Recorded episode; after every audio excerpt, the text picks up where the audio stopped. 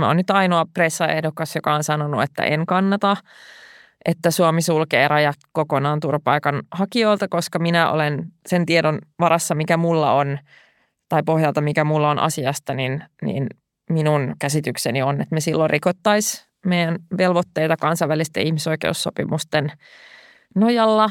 Ja pelkään, että se, mitä nyt tehdään tässä tilanteessa, jossa on kyse välineellistämisestä, siirtolaisuudesta, niin näitä tullaan sitten käyttämään ennakkotapauksina myöskin tilanteissa, jossa on muuten vaan kyse siitä, että siirtolaisten määrä tai turvapaikanhakijoiden määrä Suomeen kasvaa.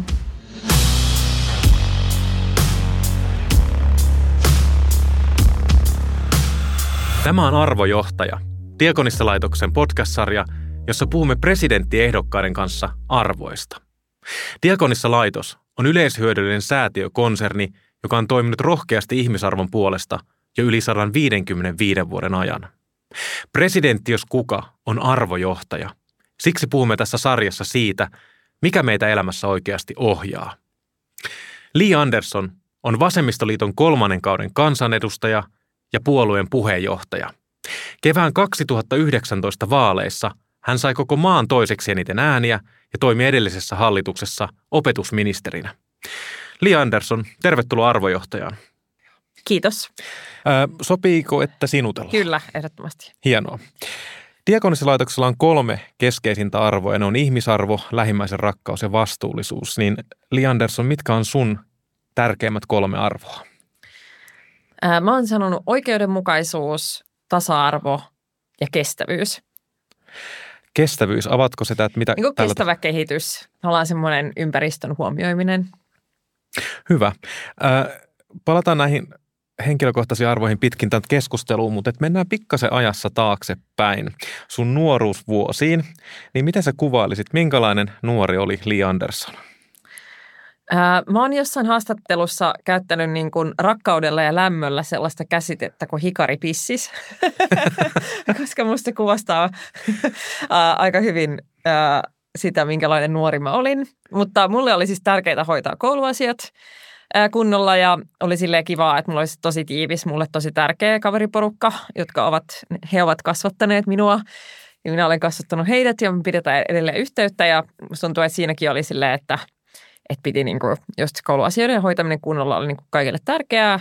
Mutta sitten myöskin sit pyörittiin nuorisotalolla ja ostarilla ja äh, käytiin jossain nuorisotalojen diskoissa ja kaikkea tuollaista, mitä nyt teini-ikäisenä tekee. Niin, te ette ainoastaan ollut siinä omassa kuplassa, hikaripissis-kuplassa, vaan te olitte osa sitä nuorten Kyllä. kuplaa. Joo. No, kun sanoit, että sun ystävät kasvatti sua ja sinä heitä, niin, niin miten se käytännössä toimii, kun mietitään arvojen näkökulmasta, että alkoiko ne täällä jo kehittymään nämä Kyllä arvot? mä sanoisin, että ne alkoi silloin jo kehittyä. Että musta tuntuu, että yhtäältä nuorena jo näki tosi hyvin sen, että miten erilaisista lähtökohdista ihmiset tulee. Ähm, mä oon käynyt koulut ruotsin kielellä ja ehkä se etu siinä on se, että meillä oli esimerkiksi Turussa, Turun kokoisessa kaupungissa oli vain yksi yläaste. Ja silloin se tarkoittaa sitä, että kaikki tulee siihen yhteen kouluun koko kaupungin alueelta. ne, jotka asuu hyvätuloisten alueilla ja vähemmän hy, niin kuin, ää, niin kuin hyvin toimeentulevien ihmisten alueilla. Että musta tuntuu, että, että suomenkielisellä puolella, kun on niin paljon nuoria, niin siinä ehkä se alueellinen eriytyminen näkyy ää, siinä, että myöskin koulut ja ihmiset, nuorten niin kuin elinpiirit eriytyy. Mutta musta tuntuu, että silloin jo yläasteella ainakin meillä oli aika erilaista, erilaisista taustasta tulevia ja, ja ihmiset, tavallaan niin kuin nuoret ja lapset jo itsekin tietää sen, että ää, miten omalla perheellä menee suhteessa ää, muihin. Että et se niin kuin näkyy siinä, miten puhutaan vapaa-ajan vietosta, kuka on käynyt lomamatkoilla, kellä on varaa mihinkin. Öm, ja sitten mun yhteiskunnallinen kiinnostus kyllä heräsi myöskin tuossa mun kaveriporukassa, että meillä oli tapana kyllä ihan hirveästi debatoida eri asioista, eikä oltu todellakaan samaa mieltä kaikista jutuista, mutta, mutta eh, koen, että, että mä oon onnekas siinä, että mä oon saanut kasvaa sellaisessa kaveriporukassa, jossa me tavallaan niin kuin, äm, autettiin toisiamme kehittymään just sillä, että oli semmoinen turvallinen ympäristö, ää, missä sitten kokeilla omaa argumentaatiotaan ja ajatteluaan. Niin sä oot sanonut aikaisemmin, että sä rakastat debatointia, Joo. jossa korostuu se, että voidaan olla eri mieltä, mutta kunnioitetaan sitä vastapuolta tai keskustelukumppania. Kyllä. Miten se nyt niin kuin mietitään päivän politiikkaa ja tämmöisiä niin kuin sovitetaan erinäköisiä ideologioita ja näkemyksiä tässä nykyyhteiskunnassa, niin miten se sun mielestä toimii tällä hetkellä? Ollaanko me hyviä debatoimaan? Ähm, mun mielestä me ei olla kovin hyviä debatoimaan ja musta se menee koko ajan huonompaan suuntaan. Ja se suurin riski siinä on se, että jos avaa niin mitä tahansa somekanavaa, niin siinähän ei käydä niin hyvää debattia, vaan siinä käydään ihmisen kimppuun. Että ei puhuta enää argumenteista, vaan kyseenalaistetaan ihmisten tarkoitusperiä, kyseenalaistetaan siitä, minkälaiset ihmiset toiset ovat. Käytetään todella rumaa kieltä ää, muista ihmisistä. Et siinä ei ikään kuin enää niin kuin puhuta asioista ja argumenteista, vaan nimenomaan niin kuin käydään sellaista todella niin kuin siihen asian esittäjään kiinni. Ja musta tuntuu, että tämä kyllä koko ajan pikkasen leviää siihen niin kuin oikeiden ihmisten maailmaan ää, ja meidän niin kuin poliittiseen keskustelukulttuuriin laajemmin. Ja se on kyllä tosi harmi, koska ää, se vie niin kuin tietysti mielessä mun mielestä ilon myöskin siitä debatista. Että debatointi voi olla tosi kivaa ää, myöskin tosi eri mieltä olevan ihmisen kanssa silloin, kun niin kuin haastaa, toinen haastaa toista ja joka niin kuin molemmat oppii siitä pallottelusta ja on niin kuin mielenkiintoista sitten katsoa, että löytyykö jotain yhteisiä tulokulmia johonkin asioihin vai ei. Mutta tämmöisessä hirveän vihamielisessä ympäristössä niin yleensä vaan johtaa siihen, että jotkut hiljenee kokonaan, eivät osallistu enää – tai sitten ihmiset kokee niin kuin, että se voi olla psyykkisesti tosi painostava myöskin. Sitten semmoinen ilmapiiri, missä käydään tosi kovasti sen ihmisen kimppuun. Niin koska tässä on aika pitkään on lohduttauduttu sillä, että no somessa siellä riidellä ei osata mm. käyttäytyä, mutta kun ihmiset kohtaavat kasvokkain, niin sitten se on paljon sovittelevampaa. Ehkä se debattikin on niin kuin rakentavampaa, niin sun kokemus on, että se alkaa niin sanotusti, ne alkaa yhdentymään. Kyllä mun mielestä ne alkaa, alkaa yhä enemmän näkee, että se siirtyy ja niin samat ihmiset, jotka voivat olla aika kohteliaita livenä, voi olla aika epäkohteliaita somessa ja se tuntuu myös aika oudolle, sit kun sitten tavallaan tapaa sen oikean ihmisen sit niin kasvatusten. Et kyllä mä, on totta, että kyllä mäkin koen, että yleensä ihmiset antaa aika erilaista palautetta kasvatusten ja on paljon kohteliaampia ja mukavampia. Ähm, mutta huomaan kyllä myöskin muutoksen ihan tässä live-keskusteluilmapiirissä äh, koko ajan – mennään enemmän siihen, että se some vaikuttaa ja siihen somen suuntaan. Ja on kyllä tosi huolissani myöskin siitä, että esimerkiksi tällä hetkellä Suomessa on niin kuin, ää, rikosoikeudellisia prosesseja käynnissä äärioikeistolaisesta terrorismista. Että musta ne on tosi hälyttäviä esimerkkejä siitä, että tämä keskusteluilmapiiri voi sitten joidenkin radikalisoituneiden ihmisten kohdalla myöskin johtaa ihan oikeisiin tekoihin. Ja on ollut vähän hämmentynyt siitä, että tämä ei ollut niin laajempi puheenaihe suomalaisessa yhteiskunnassa, ää, koska nämä on, nämä on minun ymmärtääkseni ensimmäisiä Suomen historiassa koskaan, kun puhutaan niin kuin kotimaisesta äärioikeistolaisesta terrorismista, nämä, nämä nyt käynnissä olevat prosessit. Niin ja sullahan on kokemusta jo nyt kymmenen vuoden takaa siitä, että kun sanotaan somessa parjaaminen tai maalittaminen muuttuu teoksi, silloin kun olitte kirjan tiimolta Jyväskylässä ää, esiintymässä, niin voitko avata vähän tätä, että mitä silloin tapahtui? Ähm, meillä oli kirjan esittelytilaisuus kirjastossa siellä ja, ja se oli jo alkanut itse asiassa se esittelytilaisuus. Ja luojan kiitos, siis ovi oli kiinni siihen luentosaliin, missä oli sitten yleisöä aika paljon paikalla – kun sitten oli tullut ää, ää, muistaakseni kolme tällaiseen äärioikeistolaiseen ryhmittymään kuuluvaa henkilöä sitten sinne paikan päälle.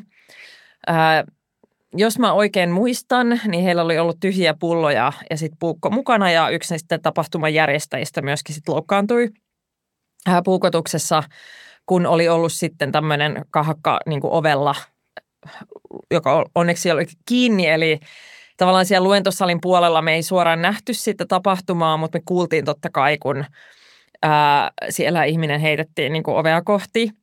Ja oli se totta kai, mä luulen, että koko sille yleisölle ja, ja tota, meille luennoijille myöskin aika järkyttävä kokemus.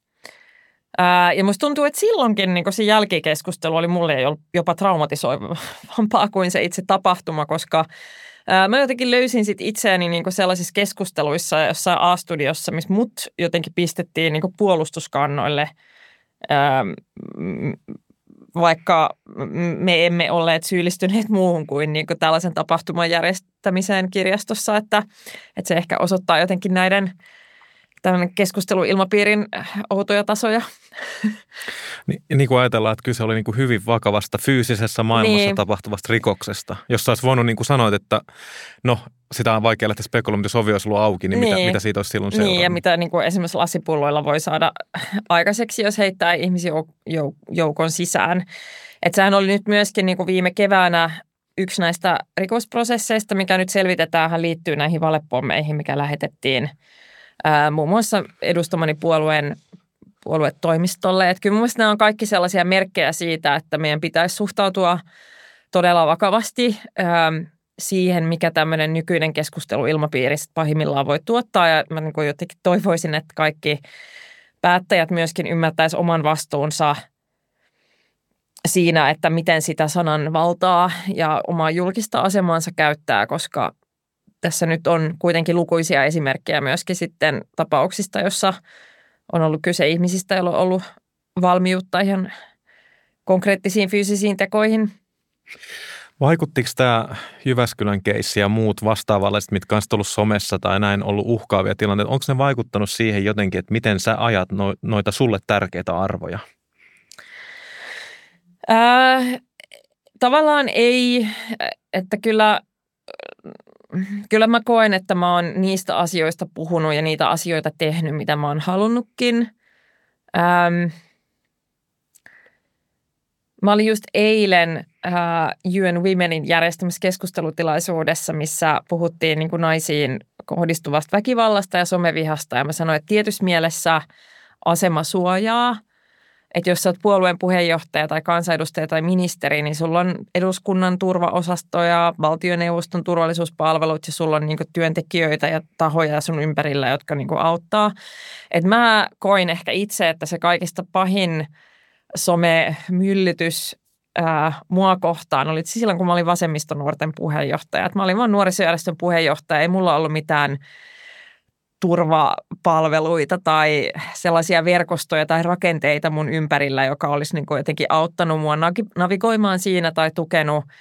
Ja tämä on ehkä se suurin haaste tässä myöskin, että, että tällainen hiljentäminen toimii kaikista parhaiten. Uskaltaisin väittää uransa aloitteleviin nuoriin – ähm, tai toimittajiin tai tutkijoihin, niin kuin sellaisten ihmisten kohdalla ei välttämättä ole niitä rakenteita tai sitä kokemusta ikään kuin sen kaltaisesta julkisesta myllytyksestä tai siihen joutumisesta. Ja siinä se demokratiavaara minusta piilee myöskin, koska sittenhän se kynnys osallistua tai tulla mukaan kasvaa, että me ei sitten saada niitä uusia ihmisiä niin kuin mukaan julkiseen keskusteluun tai politiikkaan, mitä meidän pitäisi saada – niin ja mainitsit tuossa esimerkiksi tutkijat, että me etsitään meidän oikeusvaltiota, sen pitäisi perustua tutkittuun tietoon, tiedevetoiseen päätöksentekoon, niin se on ollut itse näin toimittajana huolestuttavaa lukea, että yhä enemmän tutkijat onneksi on kertonut, että he pelkäävät tuoda ihan neutraalia tutkittua tietoa esille, koska heitä maalitetaan ja hyökätään ja uhkaillaan somessa. Niin, niin kuin mainitsit tästä hiljentämisen kulttuurista, niin mm. nämä on aika, aika huolestuttavia niin kuin kehityskulkuja meidän yhteiskunnassa.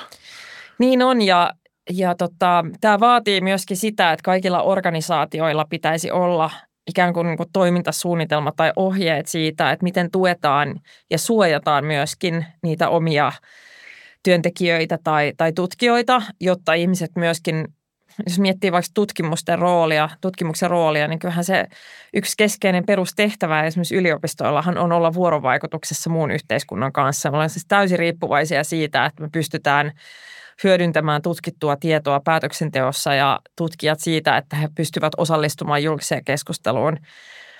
Niin se, että olisi niin selkeät toimintasuunnitelmat siitä, että miten toimitetaan tämmöisissä maalittamistilanteissa, miten se organisaatio voi tukea ja suojata sitä kohteeksi joutunutta henkilöä. Mä oon puhunut paljon siitä, että niin johto ja esihenkilöt pitää myöskin osallistua niihin keskusteluihin, niin pitää sen työntekijän puolia, jos on toimittaja, niin päätoimittaja tai yliopiston rehtori tai niin kuin jotain, joku vastaava taho niin kuin omalla auktoriteetillaan myöskin olla valmis ikään kuin ää, tulemaan mukaan siihen ja asettumaan sen, sen henkilön niin kuin tueksi ja rinnalle.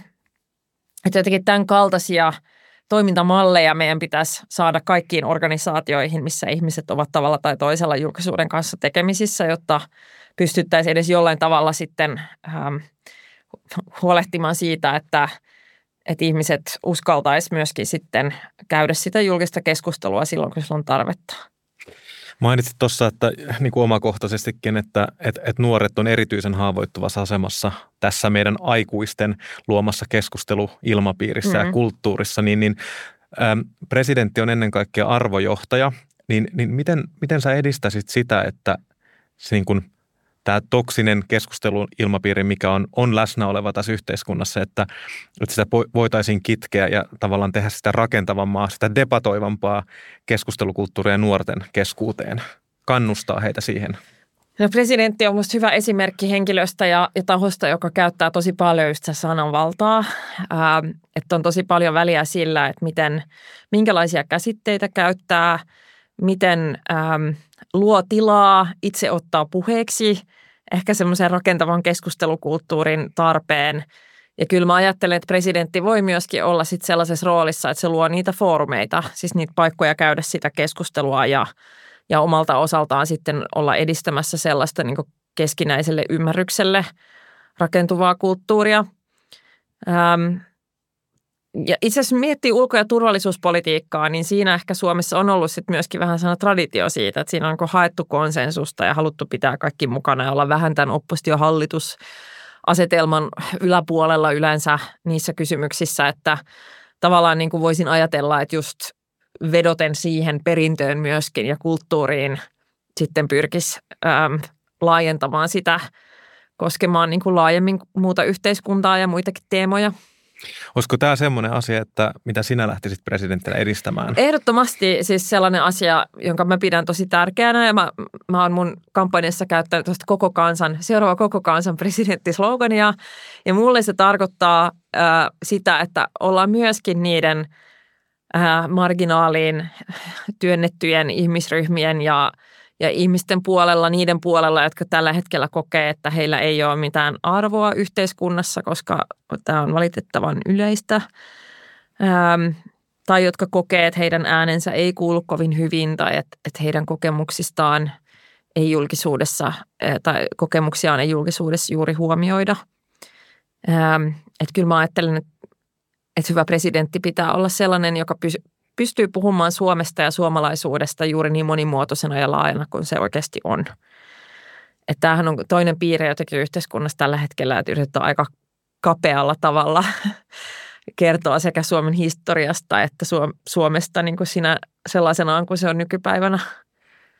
Niin meillä, meillä Vello on nytkin miettii tätä tämän päivän, tämän päivän, päivän politiikkaa, niin tämä monikulttuurisuus keskustelu, maahanmuuttopolitiikka, ne on hyvin, hyvin keskeistä osaa meidän arkea. Miettii itse 80-luvulla syntyneenä, ne ei ehkä silloin ollut, oltiin hyvin mm. semmoisia lokaali, lokaalisesti ajattele, ajattelevia, niin, niin miten sun mielestä tämä monikulttuurisuus, kansainvälisyys vaikuttaa? Mainitsit tuossa, että pitää presidentin katsoa avarakatseisiin, mutta miten muuten tämmöisen arvojohtajana, niin miten, miten se on muuttunut ajatellen tätä 2000-lukua? No kyllä tämä on varmaan just sellainen kysymys, missä sitä arvojohtajuutta nimenomaan tarvitaan.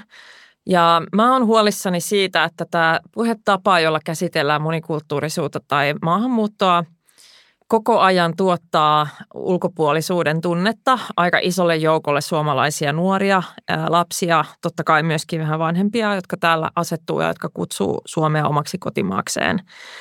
Ja tämä on jotenkin niin nurinkurista, että me politiikassa oletetaan, että on olemassa joku semmoinen todellisuus, missä me voimme ikään kuin edelleen keskustella siitä, että onko monikulttuurisuus, oletko puolesta vai vastaan, kun se on todellisuutta.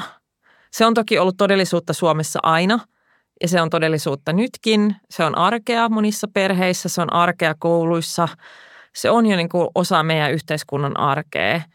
Ja se, että me edelleen ylläpidetään sellaista keskustelua, jossa ikään kuin pohditaan sit sitä, että onko tämä hyvä vai huonoa, niin se luo ikään kuin sen kokemuksen myöskin monille siitä, että mä en ole ikinä, mä en ikinä pääse olemaan niin kuin oikea osa tätä yhteiskuntaa tai tätä Suomea. Että on aina joku keskustelu jossain, missä ikään kuin, niin kuin osa porukasta pyritään määrittelemään jonain vieraana tai ulkopuolisena, jonain sellaisena, mihin voidaan olla puolesta tai vastaan.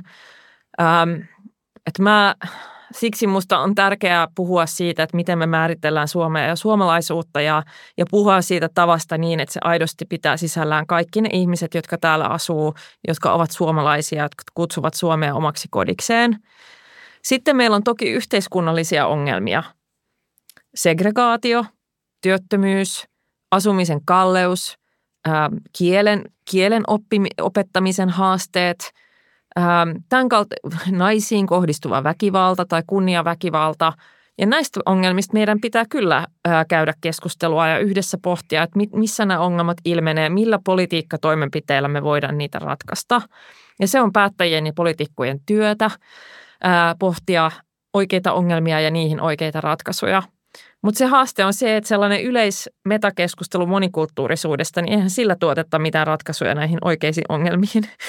Et silloin ollaan vaan kiinni tällaisessa, niin kuin oletteko, saatteko tekin siellä olla osa tätä meidän yhteistä Suomea vai ei. Ja se vaan syventää niitä jakolinjoja ja syventää sitä ulkopuolisuuden kokemusta ilman, että se tuottaa yhtään mitään uutta ää, konkreettista ratkaisua niihin oikeisiin epäkohtiin ja ongelmiin, mitä meillä olisi ratkaistavana. Mä mietin tota, sun presidenttikampanjan slogani, koko kansan presidentti, niin tämä on ehkä tämmöinen vähän filosofinen kysymys ja näin, mutta tota, tässä nykyilmapiirissä voiko presidentti olla koko kansan presidentti? Oh, valtavan hyvä kysymys.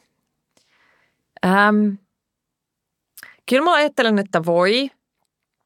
Ähm, mutta kyllä se on mulla myöskin vähän semmoinen niin vastaveto sille, miten sitä koko kansaa tai yhtenäisyydestä on puhuttu niin tähän asti, koska mä koen, että se kuitenkin on ollut niin ulos sulkeva. Että siinä on niin joku ristiriita siinä, että nyt mulla on vähän eduskuntahattukin päässä, kun mä niin paljon pyörittelen niitä asioita siellä, mutta se politiikka, mikä tällä hetkellä tehdään, hän on niin poikkeuksellisen vahvasti eriarvoisuutta syventävää ja kuiluja niin lisäävää – ja sitten samanaikaisesti kaikki ovat hirvittävän huolissaan meidän kansallisesta yhtenäisyydestä.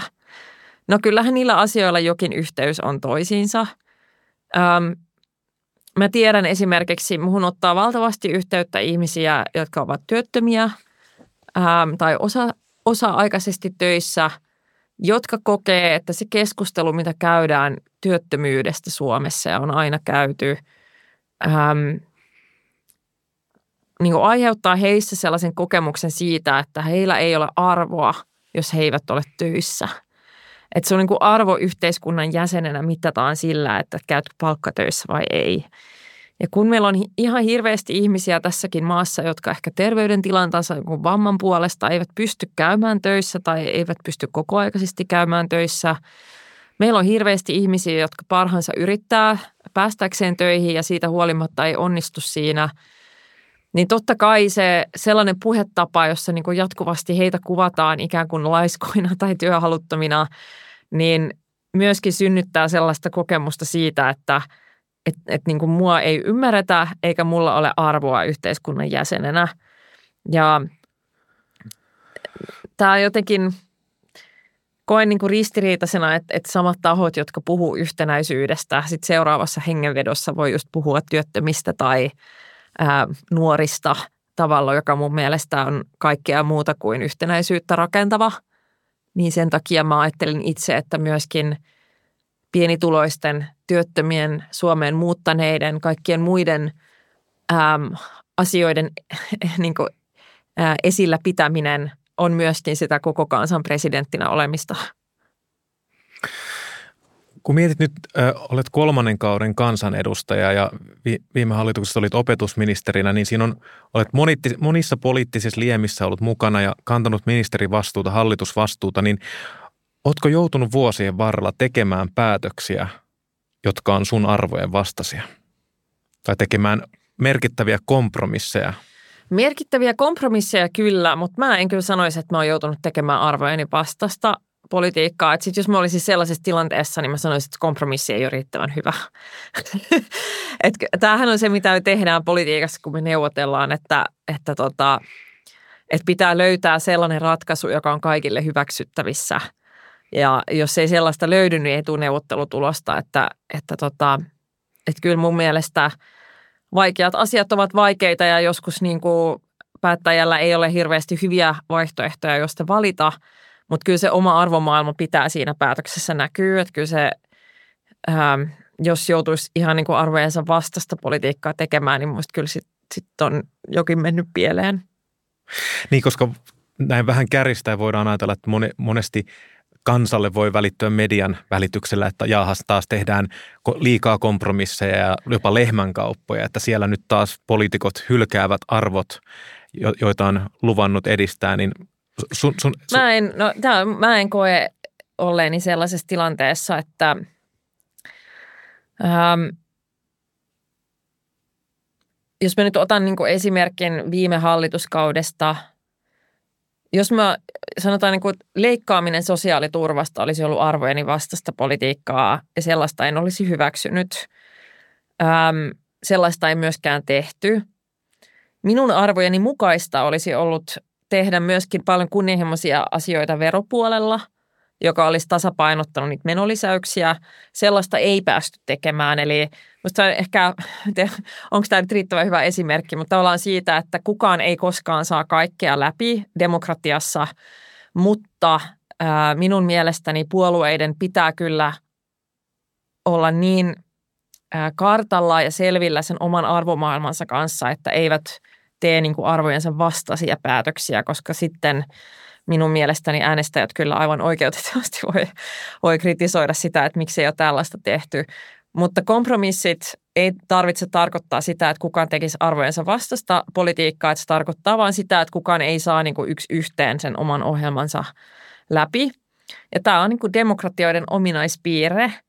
Ähm, näin se on äh, silloin, kun on monipuoluejärjestelmiä, ähm, että minusta joku on sanoin kerran aika hyvin myöskin se, että, että demokratioissa asiat tapahtuu ehkä vähän hitaammin kuin diktatuureissa ja autoritaarisissa järjestelmissä, mutta se hitaus on hyvä puoli.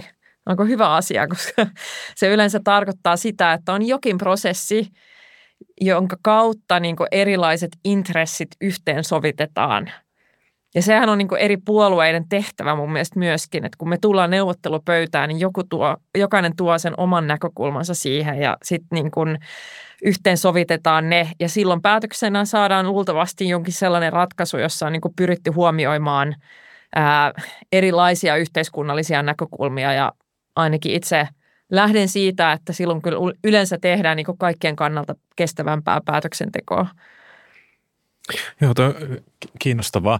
Ja tietenkin kun puhutaan presidenttiinstituutiosta, niin, niin siinä on jonkunlaisia niin kuin kuninkaallisia kaikuja ja niin kuin sanoitkin, että, että hän on presidentti, on päivän politiikasta ulkopuolella, mutta jos tulkitsin oikein aikaisemmin, mitä sanoit, niin, niin sinä presidenttinä ja presidentin kuuluisi sinun mielestäsi niin kuin ottaa rohkeita kannanottoja, edistää arvoja keskustelemalla, näyttämällä esimerkkejä. Ja... Joo, ja ähm, kyllä mä ajattelen, että presidentin voi ja pitää toimia näin – ja sitten toki hänen pitää muistaa myöskin se, että hänen rooteliin ei kuulu niiden ratkaisujen esittäminen, vaan se kuuluu sitten hallituksen eduskunnan tehtäviin. Eli mä niin kuin nimenomaan näin, että, että presidentti on tosi tärkeä arvojohtaja siinä, että miten hän sitä sananvaltaansa käyttää, mitä asioita nostaa keskusteluun. Mutta hän ei ole se, joka sanoo, että nyt teidän pitää tehdä tollainen päätös ja tuollaista veropolitiikkaa tai jotain muuta, että se on sitten muiden henkilöiden tehtävä. Mutta kyllähän myöskin tässä presidenttiinstituutiossa Suomessa, että kun meidän perustuslaki lähtee siitä, että presidentti johtaa, mutta tekee sen yhteistoiminnassa valtioneuvoston kanssa, niin siihenkin on sisäänrakennettu tämmöinen niin demokratia-ajatus siitä, että meillä ei ole niin yksinvaltias presidentti ulko- ja turvallisuuspoliittisissakaan kysymyksissä, vaan hänenkin pitää yhteensovittaa kantoja, hakea yhteisiä näkemyksiä sitten valtioneuvoston kanssa ja valtioneuvoston taas pitää nauttia eduskunnan enemmistön luottamus. Eli tämä on tavallaan niin kuin tämä meidän järjestelmän juju ja idea tässä on se, että ää, koko ajan eri tahot ovat riippuvaisia toisistaan omassa vallankäytössään. Että kukaan ei voi ikään kuin yksin päättää siitä, että miten ää, tehdään ja toimitaan.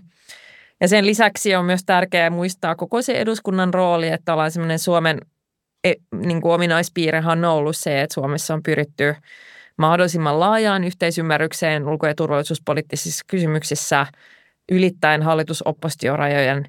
Ja silloin se tarkoittaa myöskin sitä, että presidentin pitää ikään kuin eduskunnan kanssa olla suorassa kanssakäymisessä myöskin ja huolehtia siitä, että ne kannat ja näkemykset on niin hyvin juurrutettua sinne kansan äh, valitsemien edustajien keskuuteen.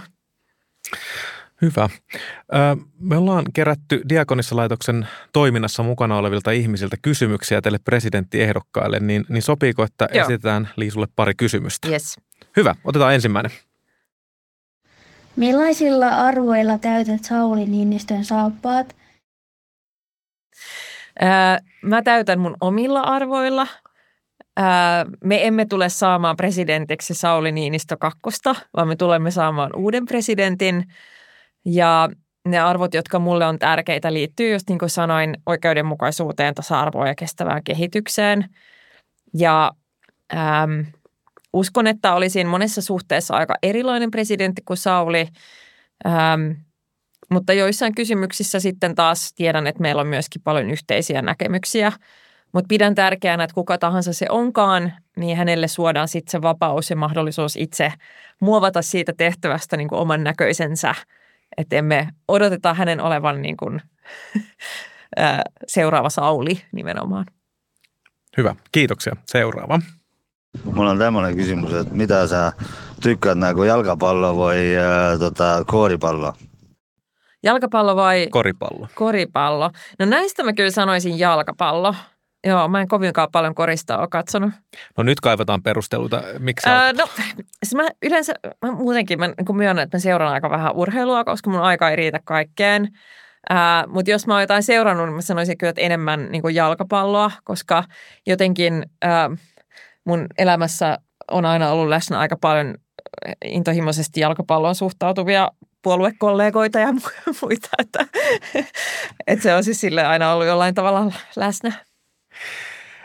To, toi niin miettii, vaikka kun paljon puhuttu tässä nuorisosta, niin, niin kulttuuriurheilu, niin, niin nuorisokasvatuksen näkökulmasta niin on tietenkin keskeisessä roolissa. Vai, mm. vai ihan jo, jo arvokasvatuksessa näin itsekin voin kokea, todeta omakohtaisesti, niin minkälaisia painoarvoja annat tälle niin kuin urheilulle, liikunnalle, kun katsotaan sitä nuorten kasvatusta ja arvokehitystä? Siis todella iso ja tärkeä.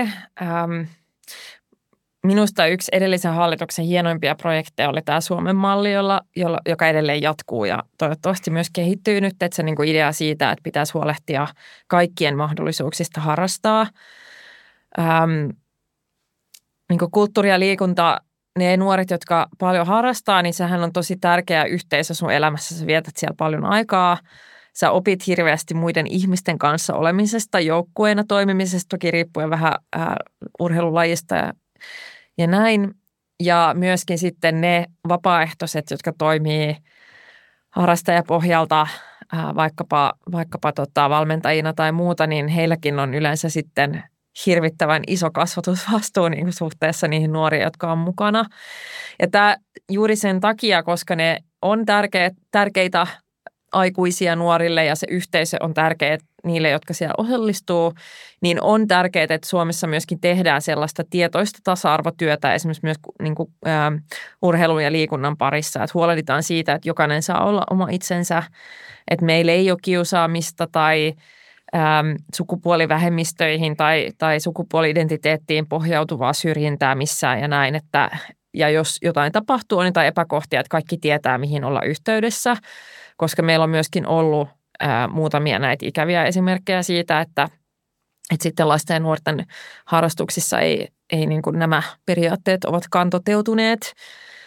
Ähm, mutta mä sanoisin kyllä, että suurin haaste Suomessa liittyy tähän eriarvoisuuteen tässä suhteessa, että meillä on ihan valtavasti lapsia ja nuoria, joilla ei ole taloudellisia edellytyksiä tai sitten vanhemmilla ei ole niin työaikojen puolesta niin kuin mahdollisuus tukea, järjestää, kuskata ää, lapsia harrastuksiin.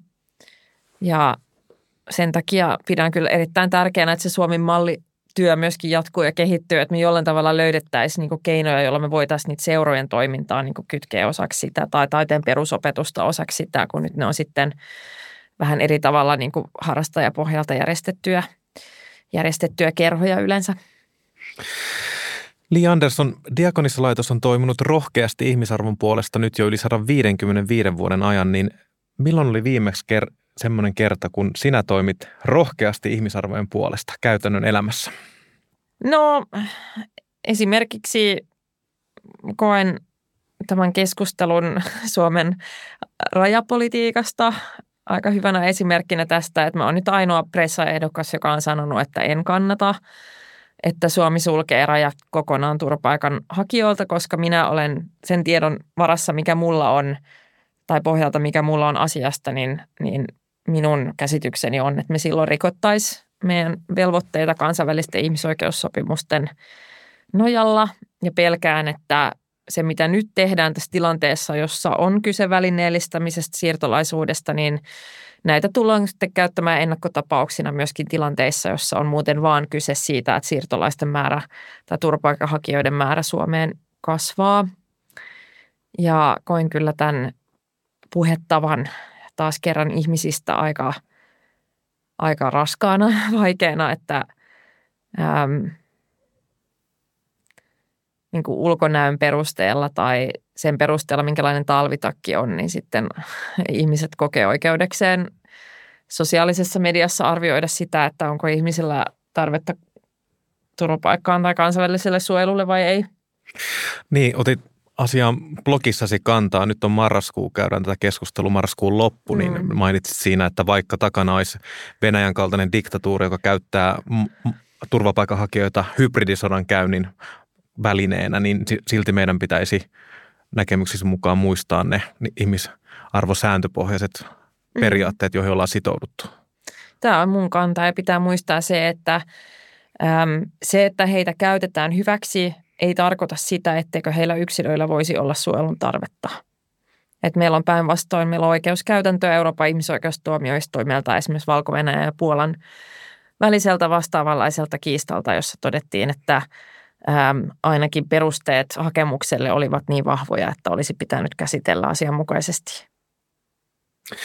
Tämä, tämä on aihe, joka niin kuin jo aiemmin niin kuin puhuttiin tuossa maahanmuutto nyt kategorisesti, niin se herättää suuria tu- tunteita, niin, niin, niin miten näet, onko, Olet sanonut joskus, että, että politiikassa, että jos on optimismia, että on toivoa siitä, että asiat menee parempaan suuntaan, niin silloin on kyky ja syy toimia. Niin näetkö tämän asian suhteen, että siellä on niin sanotusti valoa tunnelin päässä, että me voidaan päästä tässä siihen yhteisymmärrykseen paremmin, vaikka mitään konsensusta ei tulisikaan? Mä oon aina optimismi. Musta tuntuu, että jos en olisi, niin mun ei pitäisi olla politiikassa. niin päättäjänä ei pidä toimia nihilistisiä pessimistejä, jotka eivät usko muutosten mahdollisuuteen, koska en usko, että se tuottaa hirveästi hyvää niin päätöksenteon näkökulmasta – Ähm, niin totta kai aina on niin kuin mahdollisuuksia, että ehkä niin kuin tavallaan aika vähän me käydään sellaista kokonaisvaltaisempaa keskustelua siitä, että mitä esimerkiksi tämä ilmastokriisi tulee tarkoittamaan siirtolaisuuden näkökulmasta.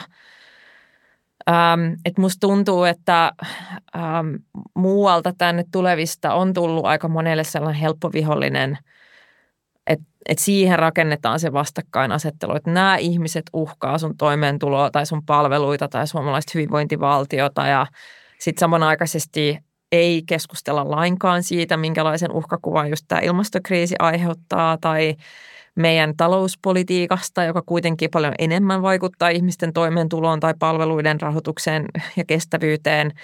Että se on aika tehokas tapa siirtää huomio – äm, niin sanotusti niin kuin helppoon viholliseen ja sitten samanaikaisesti se antaa päättäjille mahdollisuuden olla puhumatta paljon monista kysymyksistä, jotka ovat heille paljon vaikeampia. Ähm, et esimerkiksi nythän me ollaan tilanteessa tässä samanaikaisesti, kun tämä rajatilanne on päällä Suomessa, että me käsitellään eduskunnassa historiallisen suuria sosiaaliturvaleikkauksia. Olen yrittänyt kysyä, eikä kukaan pystynyt kertomaan mulle, että mikä olisi niin kuin vertailukohta sille, mitä nyt ollaan tekemässä, jos katsotaan vaan, että kuinka monta sata euroa kuussa niin kuin pienituloiset ihmiset tulee menettämään näiden seurauksena. Ja on paljon tapauksia, joissa nämä summat tulee olemaan vielä suurempia. Mutta tämähän nyt ei, ei hirveästi missään isossa julkisessa keskustelussa nyt on, että se, se tota, kyllä nämä asiat vähän silleen myöskin niin kuin vaikuttaa toisiinsa, että mistä sitten puhutaan ja mistä ei – Ähm, ja mua niin surettaa siinä se, että se tapa, miten puhutaan tur, niin kuin muualta tänne tulevista ihmisistä, vaikuttaa kaikkiin täällä asuviinkin, jotka eivät täytä sitä kapeaa normia valkoihoisesta suomalaisesta. Ähm, että rasismi ja syrjintä on niin todellinen ongelma Suomessa ja mitä enemmän niin lietsotaan tällaisia, tällaista paniikkia ja hirveän niin voimakkaita vihamielisiä niin tunnereaktioita ihmisiin, sitä todennäköisemmin se tulee kohdentumaan myöskin henkilöihin, jotka asuvat täällä, joilla ei ole mitään tekemistä niin jonkun rajatilanteen kanssa, mutta jotka eivät vaan ää, sovi siihen kapeaan muottiin siitä, kuka on suomalainen – ja tämähän on se, mikä, jos nyt miettii näitä muitakin Pohjoismaita, että, että mistä nämä, tämä ähm, yhteen kuulumattomuuden tunne, joka on niin syvä, että ihmiset päätyy jengeihin tai tekemään rikoksia, että mistä se niin pohjimmiltaan kumpuaa, niin kyllä mä, mun analyysi on se, että se osittain kumpuaa juurikin siitä kokemuksesta, että sä et ikinä täysin saa kokea olevasi osa sitä yhteiskuntaa, joka on sun kotia. Koska aina on joku keskustelu käynnissä, jossa, jossa sut määritellään niin kuin ei siihen kuuluvaksi. Aika rientää, niin tähän lopuksi mä haluaisin kysyä, kun sut on äänestetty suomalaisten keskuudessa puheen, puolueen puheenjohtajaksi, jonka kanssa mieluiten kävisi Bissellä. Joo. niin tota, nyt tässä niin kuin presidenttivaalien keskellä, niin kuka olisi toisen puolueen puheenjohtaja sellainen, jonka kanssa mieluiten kävisit pissällä? Öö, Okei, okay, kunnon debatointi. Mä, mä sanoin nyt, että mä kävisin kyllä varmaan Petteri Orpon kanssa kyllä nyt bissellä ja yrit, kävisin sen kanssa läpi sekä tätä ihmisarvopuolta, missä me ollaan puhuttu tässä ja sitten myöskin vähän hyvinvointialueiden taloustilannetta. No niin, toivotaan, että tämä kohtaaminen toteutuu. Kyllä. Li Andersson, kiitos paljon, kun tulit arvojohtaja. Oli ilo kiitos. keskustella. Kiitos. kiitos.